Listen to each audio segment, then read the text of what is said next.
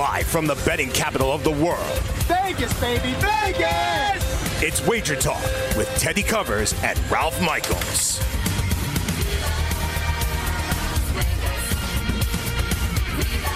It's Football Friday here on Wager Talk. Teddy Covers at Teddy underscore Covers on Twitter.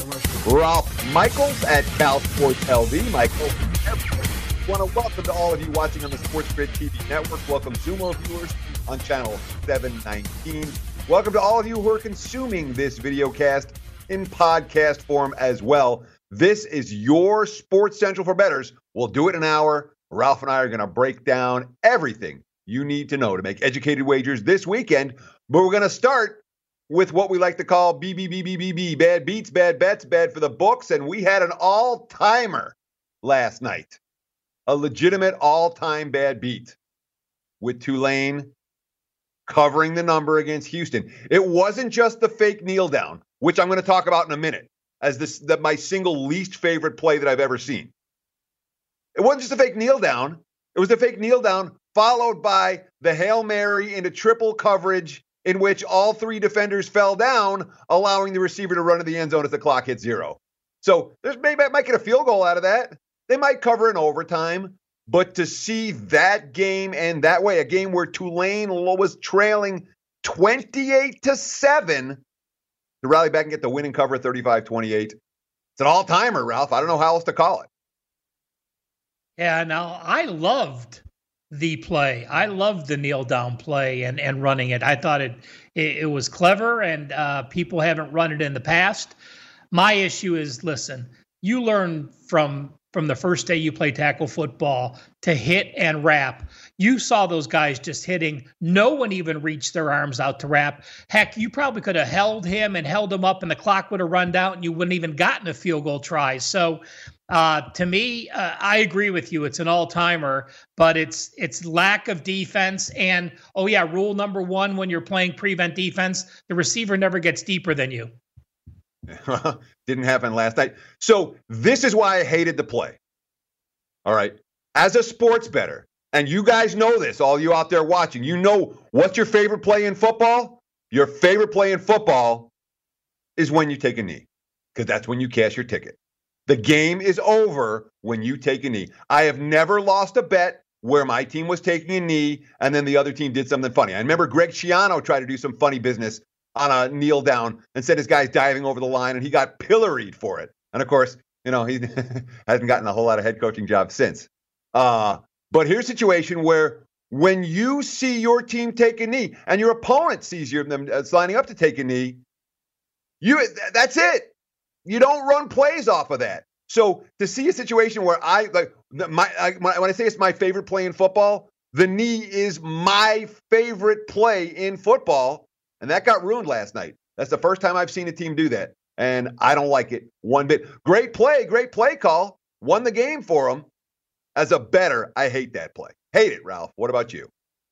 I, again, I, I told you, I liked it. I thought it was creative. I thought, you know, listen, Teddy, if, if you're supposed to kneel down every time you kneel down, then you're supposed to kick a field goal every time you line up for a field goal. Uh, hats off. I thought it was creative. I haven't seen anyone run it. I thought it was great. Yeah, well, as a I get it. As a bettor, I hate it. I want a knee to be a knee and the game's over, where there's no funny business at that point. That wasn't the case. Nonetheless, if you had Houston plus the points last night, all I can do is offer my condolences. If you had Jacksonville plus the points last night, you didn't have a problem. That game was over on the first play of the game for Tennessee. Literally, they fumble a punt inside their own ten-yard line or muff a punt inside their own ten-yard line. First play, Gardner Minshew puts it in the end zone, seven nothing. Titans are already up against it, fourteen nothing real early. That game was over. Tennessee had nothing. Nine times Marcus Mariota got sacked. And what do we say?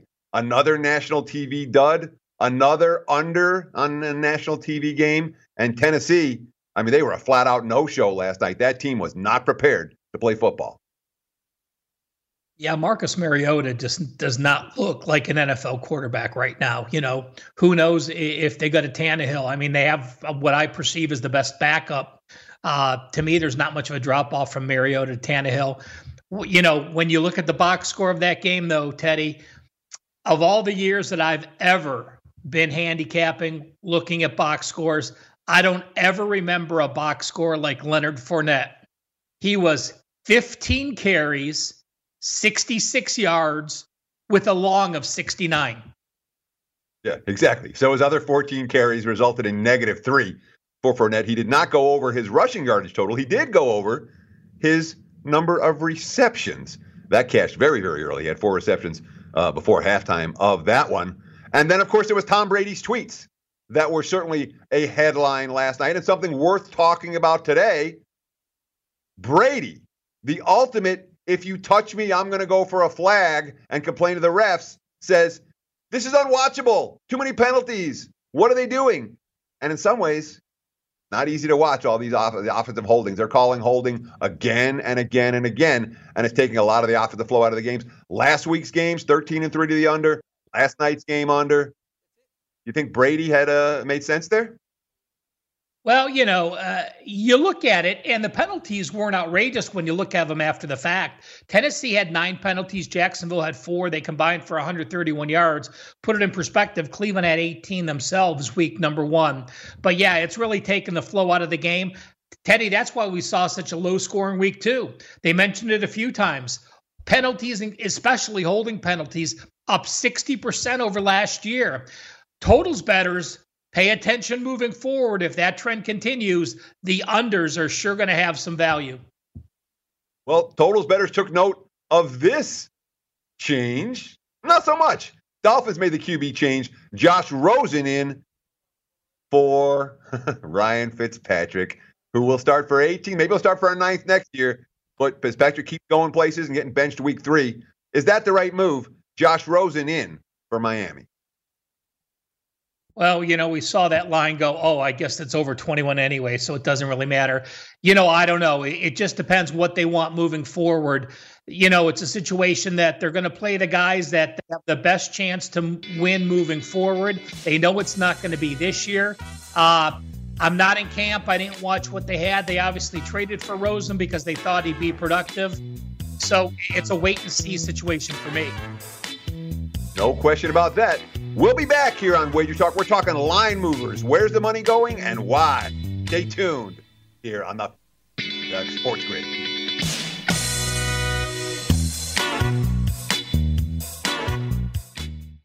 Hey, thanks for downloading this podcast. If you want to listen live, be sure to download the iHeartRadio app and search for Fantasy Sports Radio Network. Thanks for listening and enjoy the show.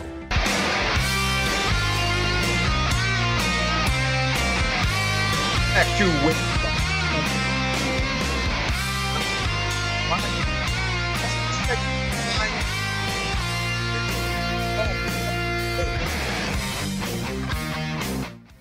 A dynamic process. Okay, the line starts here, and it'll go up, it'll go down.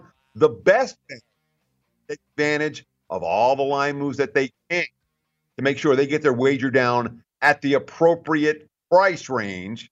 That's what we're going to try to do with this segment right here. So let's talk about it. And this, uh, number one I want to talk about is something that's gained a lot of traction on Twitter over the last couple of years. They're calling it the old reverse line move.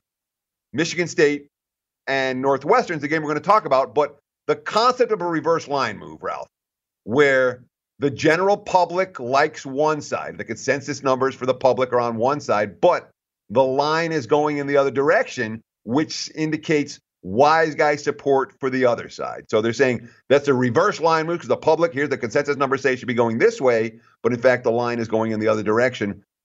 I hear a lot of people talking about it. I've been in Vegas for twenty-one years. No one in Vegas talks about reverse line moves. Is this something that you're concerned about? And what do you see where Michigan State has taken all the sharp money against Northwestern? I don't worry about it one at all. I mean, there's some handicappers that worry about what bet percentages are, at what books they are. You know, I don't. Listen, I handicap games. I make my number. If I find value at that number, I play it regardless. Everything else to me is just noise. You look at the Spartans team and people think, well, hey, they're off that upset loss. They're going to bounce back. I do have an angle which supports those that are backing Michigan State. college football teams often upset loss as a double-digit favorite, like Michigan State did, losing to Arizona State as a fourteen-point favorite. When they're on the road their next game, they've gone thirty-nine twenty-seven and two, fifty-nine point one percent against the spread. But then you have the Northwestern backers say, hey, listen, the dog in Northwestern games fourteen and two against the spread, fourteen two and one against the spread. You know, I think the line's in, I think the line's inflated. This Michigan State team has only proved they can they can score one time. But Northwestern, you have to remember, Hunter Johnson, his first start was last week against U N L V. They were without their starting running back against U N L V. Can all that click against an elite Michigan State defense this week? Yeah, Sparty's defense could cover this number by themselves. But that's a, the point that I'm trying to make here, Ralph, and you said it. You don't worry about it one iota. I don't worry about it one iota. There's lots of things to look at when handicapping football games or baseball games or basketball games. And one of the things, one of the most important things that we can help you with on this very show is talking about what's important and what's static, what's just noise, what you don't want to pay attention to. Reverse line movement stuff isn't anything that any serious bettor that I know pays any attention to. That's something purely for recreational bettors to stew about. And when there's so many things that go into any handicap of any game, what you want to do is simplify it, not complicate it. Reverse line movement isn't going to simplify anything. So it's not one that you're going to hear a lot on this particular show. Let's talk about Friday night. We've seen two line movers for tonight. Florida International taking money as a dog against Louisiana Tech, and Air Force taking money as a dog against Boise. It looks to me like the Florida International money is coming based on the quarterback news. James Morgan, their starting Q B, was hurt last week. He didn't play against New Hampshire. The reports are he is good to go here, although Kalen Wiggins, you know, guided them to their first win last week and could get playing time. He could start here, but the markets seem to like that Morgan is back. For Air Force and, and Boise, heck, the markets have been Boise. The markets have literally been wrong on Boise every week, but they were certainly right on Air Force last week. Lots of sharp money for the Falcons in their win over Colorado, and a fair bit of sharp money for the Falcons again as they take on Boise tonight. Yeah, I'm surprised of the F I U line move because, I mean, listen, James Morgan played against Tulane and they only scored fourteen points, had sixteen first downs. James Morgan got hurt in the Western Kentucky game. They only had fourteen points, two hundred seventeen first downs. Kalen Wiggins is a different quarterback. He's a mobile quarterback. He really struggles to throw the ball downfield. Uh, if Morgan's healthy, you know, then yes, I understand this line move. But we've seen many coaches just talk about, yeah, he's probably healthy, Wiggins may play, just to give the opposing D C something to look at. So be cautious on that news. And Air Force, I just think the technicals are backing the Air Force players. We all know Air Force as a dog. Air Force as a dog of seven or more, now nine, one, and two against the spread, their last eleven. We know Boise has a home favorite role, but there's been so much talk about this game. We're now getting down Boise to a, just a touchdown home favorite, something they are rarely that small of a home favorite on the blue turf. Yeah, we'll talk a little bit more about that game when it comes to big game breakdowns. The biggest market move today so far this morning has been on Temple. Lots of Temple money against Buffalo. The markets do not like a Buffalo team that got smacked around in Liberty last Saturday. Yeah, I, I agree. You know, I agree with the move. It's out of it, it's out of range where there's any value for me. But you know, Temple has a legitimate defense as we were we've grown accustomed to the past few seasons. But they do have an offense to go with it. They're going into revenge, and uh, you know they're going to beat an old foe that was a M A C opponent for them just a few years ago. It feels like it's been a while since Temple was in the M A C. We've seen a big move towards the dog also in early betting action on Friday. S M U taking money at T C U. That's down to eight at most places now, even seven and a half at some of the leading indicator books. Nothing but wise guy money coming on the Mustangs. Uh, a move I agree with. You know, you, you look at T C U and, uh, you know, you have Arkansas Pine Bluff and the Purdue game in your mix, and that's all. But Uh, I like this S M U team. I three and oh for the first time in in a couple decades. Uh, I believe they're headed in the right direction. Uh, it, it, it's it. I am on the S M U side, so it's no surprise to me that this line has come down. And of course, Dykes was an offensive quality control assistant uh, under Gary Patterson just two years ago after he got fired uh, from Cal. So these are two coaches that know each other fairly well. We've seen nothing but under money. Kentucky and Mississippi State, forty-eights, forty-seven and a half. How low can it go, Ralph? You know, I think we're probably to the bottom of where it is. Uh, you know, you have potential for two backup quarterbacks. Sawyer Smith, of course, in for Terry Wilson, uh, played well against Florida. Uh, you're looking at Stevens, who's banged up, who's, you know, not one hundred percent healthy, who's been replaced each of the last two weeks.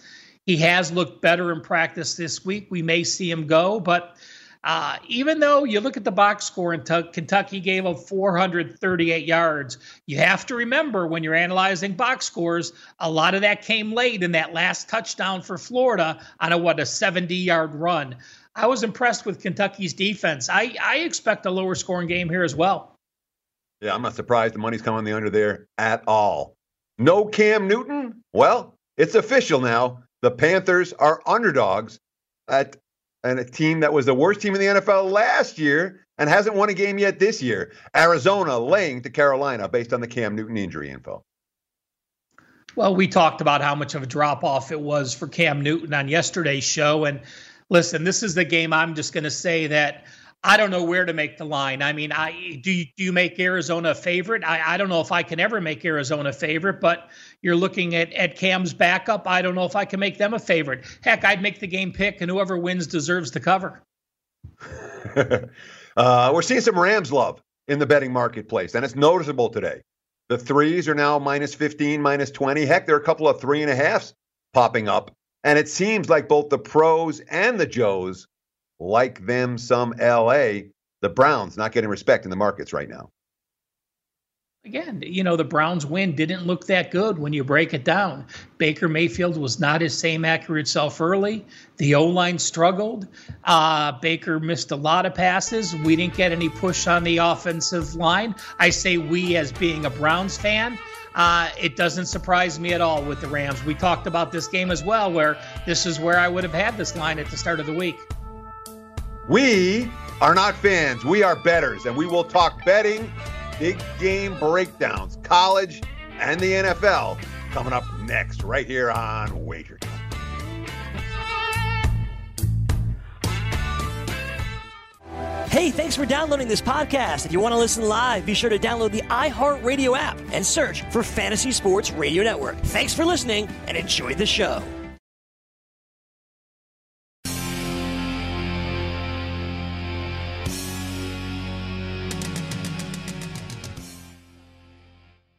Football games to talk about in the next twelve minutes. We're going to go quick hitter style, Ralph. All the biggest games. We're going to start with the three T V matchups for tonight. And, of course, we'll do N F L in the next segment. Don't worry. We'll get there. Let's start with Utah against U S C. The Utes, three and a half point road favorite, total fifty-three and a half against the Trojans team, where the young Q B making his first collegiate start last week threw not one, not two, but three interceptions up in Provo. Should we expect more of the same in Southern California this evening? No, I like what Slovis did at home. Going on the road to B Y U and throwing interceptions doesn't concern me. Uh, you know, the best unit on the field is Utah's D-line. They have an elite D-line. But what Graham Harrell brings to this U S C offense as the new O C is a mini air raid type offense that the quarterback gets rid of the ball quickly. You got three receivers in Pittman, Saint Brown, and Carr that are probably going to be in the N F L. I like U S C. All right, I'm looking at the other side in that one. So Ralph and I disagree on Utah-U S C tonight. Louisiana Tech minus seven, the total fifty-one and a half against Florida International. That, too, a T V game on a Friday night. We're seeing Skip Holtz as home chalk, and that hasn't been necessarily his best role. No, well, we know Holtz as a dog is where you want to back him, but you know, this is this is a this is a game that I'm going against my power ratings. My power ratings have the game closer than the line, so I should be backing F I U. But F I U just doesn't pass the eye test for me. I watched them against Tulane. I watched them against Western Kentucky. I did not see the New Hampshire game. But again, that was with Wiggins at quarterback. Uh, you know, I like what I'm getting out of La Tech. Putting up four hundred thirteen yards against Texas was impressive, only getting outgained by thirty-one yards. Jamar Smith is a quarterback who is slinging it well, completing seventy percent. I lean with La Tech here. I'm with you one hundred percent on that one. If I'm playing, I'm laying with the Bulldogs. I don't know what to do with this one. I'm not going to play it. I'll tell you flat out. Boise down to minus seven, total of fifty-five against Air Force. Air Force has beaten them twice in the last four years. Uh, that being said, Boise's passing game has given Air Force fits. The Falcons don't have the talent in the speed or talent in the secondary to cover Boise's receivers.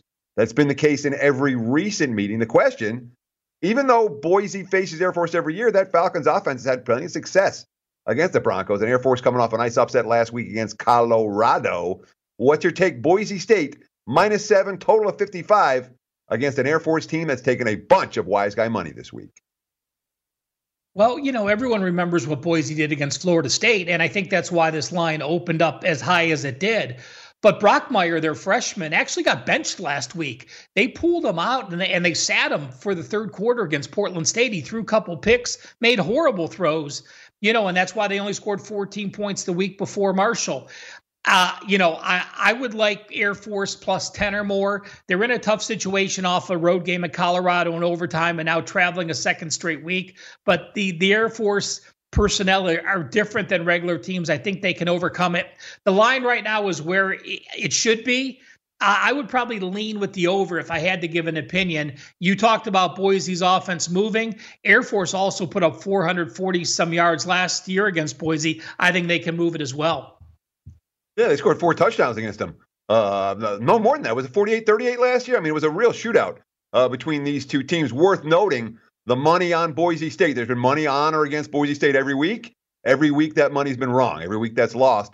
This week, the money coming against Boise State. The markets have not gotten that team right. Florida, early start action on Saturday. Minus fourteen, total of forty-nine against Tennessee. And this situation where the Gators, with their backup quarterback, we're talking about a kid who literally hasn't started a game since his freshman year of high school. He played behind some pretty good kids in high school, no question about it. But you don't often see a Q B starting for the Florida Gators, where they're two touchdown favorites against an S E C foe, with a Q B who hasn't started a game. She was a freshman in high school. Bizarre situation here. What do you make of this point spread, Ralph? Uh, can can, yeah, well, uh, can he- Kentucky uh, bounce or Tennessee uh, having bounced back from their two bad losses early in the season with a cupcake last week? Can they bring some of that momentum on the road, or are, are the Vols toast already?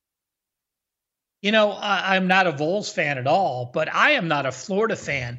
You watch that game. I mean, it's one of the most lis- misleading finals, the twenty-nine twenty-one game. If the Kentucky kid makes the field goal, you know, then the game is over. And we're looking at a Kentucky win, and Florida's one and two. And those first two wins meant very little. Uh, Trask played behind De'Ara King in, in Texas. I think it was a Houston yep. high school. So, you know, he sat behind him. Emory Jones is actually a higher recruit. He's going to play as well. I'm not a fan of the dual quarterbacks. We talked about it yesterday. Um, I think I think Florida got outgained, uh, got outplayed on both the offensive and defensive line against Kentucky. And I think Tennessee has enough life in him to keep it close. Yeah, I think that the win that Tennessee got last week was a win they desperately needed, the right team at the right time. Getting out of town's not going to hurt that squad. I, too, would take the Vols in a New York minute before I laid two touchdowns with the Gators in this one. Missouri, minus nine and sixty-one against South Carolina. That Gamecocks, Frosh, Q B, Alinsky looked pretty good last week. Then again, Missouri's looked much better since their fall asleep opener. You know, they led Wyoming fourteen nothing and then got blown out the rest of the game. Uh, Tigers and the Gamecocks with a to- with a uh, total of sixty-one and Missouri minus nine. There is nothing harder to do than to replace a four-year starting quarterback, and that's what Jake Bentley was coming into the season, a four-year S E C starting quarterback. I played against South Carolina last week with Ryan Olinsky, a true freshman, against the Bama defense. I'll tell you what, though, thirty-one first downs is the most that Bama's given up in ten years. They allowed thirty-one to Clemson once, but they have not given up over twenty-nine first downs to any S E C foe in ten years. So I believe this true freshman can move the ball against Missouri. I like Missouri's offense with Kelly Bryant, the, the Clemson transfer, sixty-seven percent, a six two ratio. Uh, yeah, they struggled on the scoreboard against Wyoming. They still put up five hundred thirty-seven yards. I like the over here. Yeah, I mean, Bryant made a bunch of mistakes in that ballgame, but it wouldn't surprise me at all. See these two teams marching up and down the field. I like Bryant a lot more in Columbia than I do in hostile environments. This is an interesting one. Two teams that both pulled off big upsets last week, one bigger than the other. West Virginia pulled an upset. They were touchdown home dogs to N C State. And Kansas pulled an upset. They were as high as plus twenty-one at Boston College. They didn't just win that game. They blew them off the field. Now these two teams match up in Lawrence. Can the Jayhawks carry that momentum forward? West Virginia, minus four and a half, total of fifty-one. Teddy, you know, if we have a unique situation, I have to go to the database and find out what's happened in those situations. Well, since two thousand twelve, when we've had two college teams that have both pulled the upset of at least being a six-point dog, the home team has gone twelve and three against the spread, which is the Kansas Jayhawks. That's not the reason I'm going to lean with Kansas, but, you know, I believe Les Miles has them playing with confidence. I believe they were such a downtrodden program that one win can go a long way. I believe they changed enough of the offense going to a more R P O offense after two weeks of a traditional offense. And I had West Virginia down as much as any team this year with only nine returning starters, their slew of transfers, the new system changes. So uh, a situation where I would back Kansas. The closest meeting between these two teams over the last five years has been a sixteen-point West Virginia victory. They've gained at least five hundred yards in all five of those matchups. And for as much as Kansas looked good last week, I do not trust them here. For me, it'd be West Virginia or pass. We talked about this one a little bit just above. Let's talk about it right here. T C U now down to minus seven, total of fifty-five and a half against S M U. And this has been a one-sided series. The Horned Frogs have owned the Mustangs in every recent meeting, but the markets are saying, not this year. Watch out for the underdog. Yeah, we're talking a big gap, and I normally don't like a team that has been this historically bad. You know, S M U has lost six straight games to T C U by an average of thirty-one points per game. That that you have to you have to look up at an opponent that way when you're losing by thirty-one, and and this is your in-state, this is an in-state foe. But with that said, I mean, you you have a Power five quarterback in Shane Bichelle. You've handled every situation you have. Yes, you've only played Arkansas State, North Texas, and Texas State, but at least you've played three F B S teams. I think they can go in with T C U. I think they're going to score at least twenty-eight points, which means I'm going to like S M U and lean with the over. And I do think S M U correlates with the over. If the Mustangs get theirs, they're likely to cover, and the game is likely to go over the total. Let's talk a couple of Pac twelve football real quick. Washington State minus eighteen and a half, total fifty-eight and a half against U C L A, and Arizona State getting market respect, minus eight and a half, total of fifty and a half against Colorado. Can the Buffs bounce back off the bad loss to Air Force? And is U C L A ever going to bounce back to, from anything, Ralph? The Bruins look really bad right now. Well, U C L A is the team that I have dropped the most since the start of the year. No surprise there. I, I can't bet on them. I, I, until they show me something, there's no way I could bet on them. So me, it's either Washington. If I like their opponent, I'll bet them. I don't like Washington State in this spot laying that much. And in the second game, Arizona State and Colorado, to me, Colorado is one of the most fake teams this year. Got outgained against Colorado State, got outgained against Nebraska, got outgained against Air Force. even though Arizona State's off the big upset and they got outgained by almost two hundred yards, I still like them in this role. Yeah, there's a big difference between the defense from Arizona State and the defense of Colorado. One team capable of getting stops, stops. The other team, not so much. And when you talk about Wazoo, that's a plug-and-play system. They got an N F L quarterback. Heck, they got two N F L starting quarterbacks with Luke Falkin. Doesn't matter. Wazoo, a system team right now. No surprise they roll on Saturday night. Hey, thanks for downloading this podcast. If you want to listen live, be sure to download the iHeartRadio app and search for Fantasy Sports Radio Network. Thanks for listening and enjoy the show.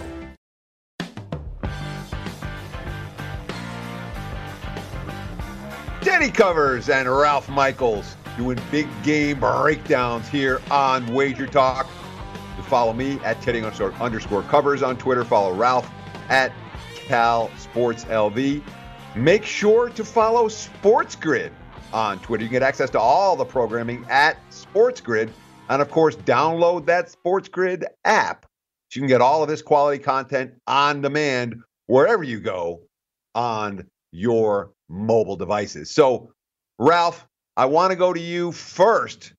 We've got a pretty strong general trend in the N F L involving oh and two teams, especially teams that are oh and two straight up and oh and two against the spread. What do you got? I know your database has got something on this one. Yeah, you know, we always talk about oh and two against two oh teams and what they do. So I looked at what teams were oh and two straight up in A T S, and then they're a dog week three. Since two thousand ten, so we're talking the last nine seasons, has happened thirty-two times. Those dogs that are oh and two straight up in A T S have gone twenty-two and ten against the spread, including eight and oh the last two years. Now, I'm going to tell you the four teams that fall into the category this year, but we need to put a huge asterisk on them because all four of these teams have quarterbacks that did not start game one. The New York Giants, Miami, Pittsburgh, and the New York Jets. So this is where you have to examine the data, see if you feel it's still relevant. If it is, it's a system you can mark check marks for, or do you just ignore it because of the quarterback situations? Well, let's start with one of those games where the Pittsburgh Steelers, which is one of the four teams, again, the four teams on that list, that's twenty-two and ten against the spread since two thousand ten. Teams that are oh and two straight up and against the spread the first two weeks of the season and are a dog in week three. The Giants, the Dolphins, the Steelers, and the Jets. Yeah, there's some hold-your-nose stuff with that. But Pittsburgh might not be hold-your-nose here. The Steelers, six and a half point dogs, total of forty-four at San Fran. And from a spot standpoint, this one does not stand out as a good one for the home team back at Levi Stadium in Santa Clara. Yeah, you know, I'm going to throw one more in there. Teams that started the first two weeks on the road, then they're back at home week three, have only gone ten and twenty-five against the spread, twenty-eight point six percent. That's Buffalo, K C, Indy, and San Fran. I think San Fran, I like San Fran. I bet them to make the playoffs. I bet them over their season win total, but I think they're getting too much respect here. No one remembers that two weeks ago at Tampa Bay, they only put up two hundred fifty-six yards. They scored thirty-one points because of two pick sixes. So to me, uh, I, I like the injury system playing against the injured quarterback. And of all the backup quarterbacks, I think Mason Rudolph fits best into the system at Pittsburgh. Your thoughts on that I think game, Mason Teddy? Rudolph can, oh, I was going to say, I, I think Mason Rudolph can play flat out. I remember him as a freshman at Oklahoma State going into Norman and guiding the Cowboys to the straight-up win as I think they were nineteen point underdogs at Oklahoma. The kids got moxie, uh, and I thought Pittsburgh made a we're not quitting on our season move very clearly to the locker room, picking up Minkah Fitzpatrick from Miami, trading away a future number one to acquire him. That's a we ain't quitting on our coach, we ain't quitting on our season type of move, all pointing towards Pittsburgh plus as opposed to San Fran minus. Eddie, let's talk about a game that's moved a point and a half and getting close to two points from last week's look-ahead line. The Rams now three, a total of forty-nine going into Pittsburgh. Listen, being from Cleveland, it's a huge deal getting that Sunday night home game at Cleveland Browns Stadium. Do you think that's enough against the Rams? In my mind, this comes down to one fundamental matchup. It really does. It's the Rams' defensive front against Cleveland's offensive front. All right. We saw the Browns' offensive line struggle in week one against Tennessee. We saw them, I guess I, I say they played a little bit better against the Jets, but the offense didn't click. You know, Mayfield wasn't taking his checkdowns. He was forcing things downfield. And with the exception of a couple of big plays, O B J obviously uh, was a difference maker in that ballgame. Uh, uh, but it wasn't a Browns offense that was clicking on all cylinders by any stretch of the imagination. We haven't seen a good offensive game from Cleveland yet, and we know they're capable. But if L A blows up the line of scrimmage the way that the Jets were able to do last week and Tennessee was the week before, it's not a game where we're going to see Cleveland get into the thirties. And if Cleveland doesn't get in the thirties here, it's hard to bet them uh, because you can count on L A doing what they do, which is moving the football. But again, you want to talk misleading final scores, twenty-seven to nine last week with the Rams over the Saints. Yeah, that was the final score. Remember that inadvertent whistle that cost the Saints a touchdown, uh, touchdown, and Teddy Bridgewater misses some throws, and you know, I, I came out of that game not with a bison in L A, and it was the same thing after week one in Carolina where defense got slapped around a little bit. Yeah, the running game worked okay, but Goff wasn't sharp. I got my concerns about the Rams, and I would not be surprised at all to see Cleveland hang tough on Sunday night. A system that I used for many years was playing against a young quarterback going to Arrowhead. The difference with Lamar Jackson this year is he went to Arrowhead last year. He was a huge underdog. It was his only regular season loss. K C won that game twenty-seven to twenty-four. Yes, we know the numbers are inflated for the Ravens on offense, having played Miami and Arizona, but can they move the ball enough to hang with the Kansas City Chiefs? The Chiefs, a five and a half point favorite, a total of fifty-two. It's an interesting game. It really is. And it's not a game I'm going to bet or I'm even close to betting. Um, the money, the sharp money has come on Baltimore and the under. I'm not a Ravens believer. I'm flat out. In fact, I'll be rooting for Baltimore this week so I can bet against them next week and moving forward. Like, the Ravens, everything we've seen and all the numbers Lamar Jackson put up, Arizona came into the season as the number thirty-one power ranked team in the N F L, and Miami's number thirty-two. So they've beaten two patsies. And now, whatever you want to say about Baltimore's defense, doesn't matter. K C scores against everybody. It's what the Chiefs do. So Baltimore's got to get theirs.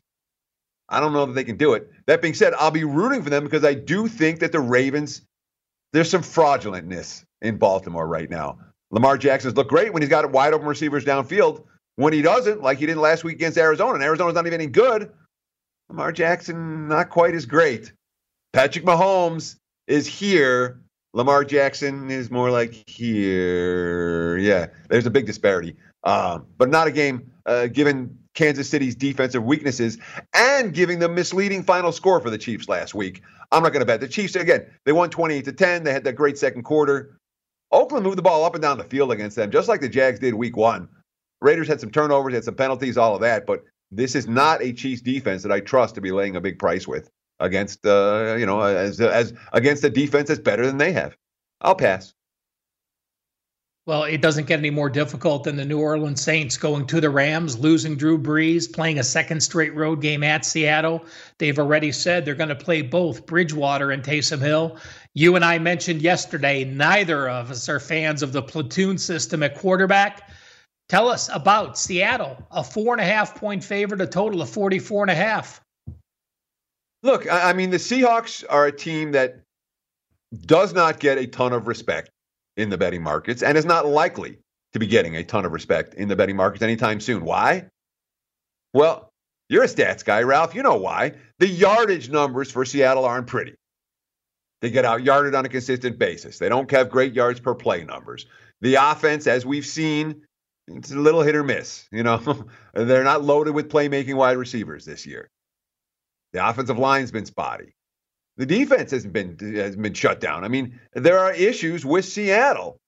But the one thing the Seahawks don't do, basically ever, they don't beat themselves. They don't. They win the turnover battle week in, week out, year in, year out. They were number one team in turnover differential last year. They're right at or near the top again this year.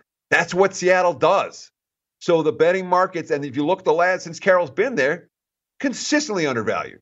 Why? The stats don't show it. The stats don't show how good the, the Seahawks have been. And everyone's like, Legion of Boom is done, and the and the, the, the home field advantage isn't as strong as it was anymore. Seahawks have the better quarterback and the better defense. They're facing a Saints team that's reeling a little bit right now and got pushed around at the line of scrimmage. I don't want the dog in this one. Not with my money. Hey, Teddy, if you were on an N F L team, would you be able to sack Deshaun Watson? Watson no. now, ten sacks this year. He's been sacked four or more times, eight straight games. But you look at the Chargers. Chargers only have one sack on the season uh, in the first two weeks. You know, they've had some injuries. Obviously, Der- Derwin James in the secondary changes the way they, they play defense. Uh, we now have a situation with the Chargers, a three-point favorite, a total of forty-eight and a half, hosting the Houston Texans. Yeah, and that, that eight straight games with four sacks, there's only two quarterbacks in the modern history of the N F L that have had that stat. One of them was Jeff George, I believe. I'm trying to remember. There was two. They were both awful guys. There was like Jeff George and Blaine Gabbert or something. It was like two guys you do not want to be on any list with if you're an N F L starting Q B. And, of course, they made the move. They mortgaged the future to get Laramie Tunsil in at left tackle, and Tunsil's looked okay at times.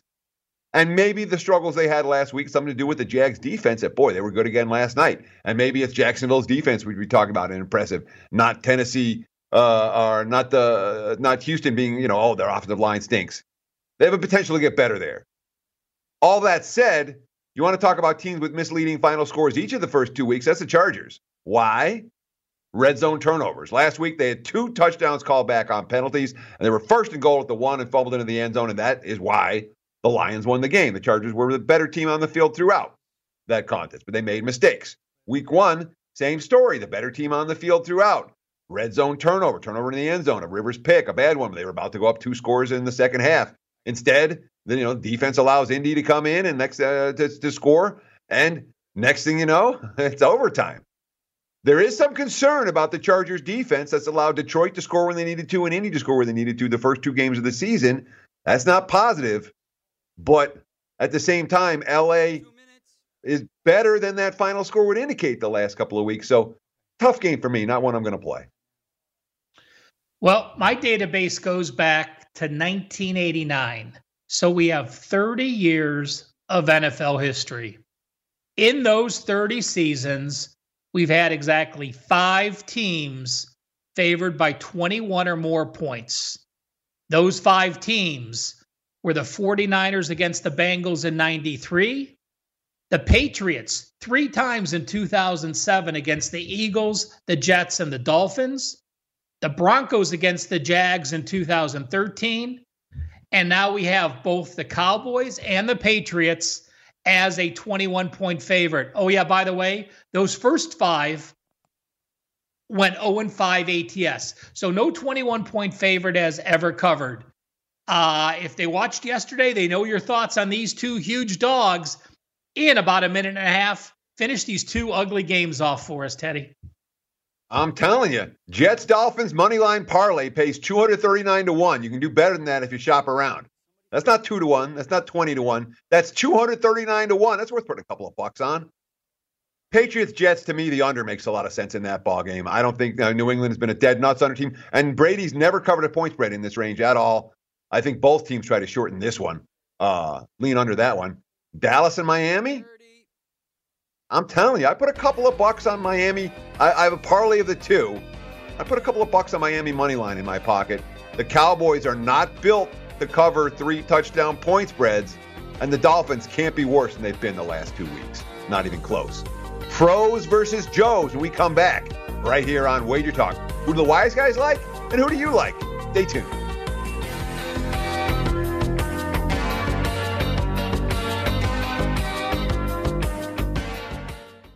Hey, thanks for downloading this podcast. If you want to listen live, be sure to download the iHeartRadio app and search for Fantasy Sports Radio Network. Thanks for listening and enjoy the show.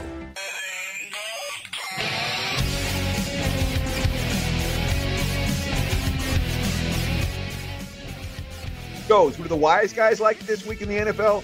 Who do the recreational players like this week in the N F L? We'll go through those teams in just a minute. But, Ralph, we've got one more angle before this show is through. You give out so many good ones, and this is one in the last thirty years only happened seven times.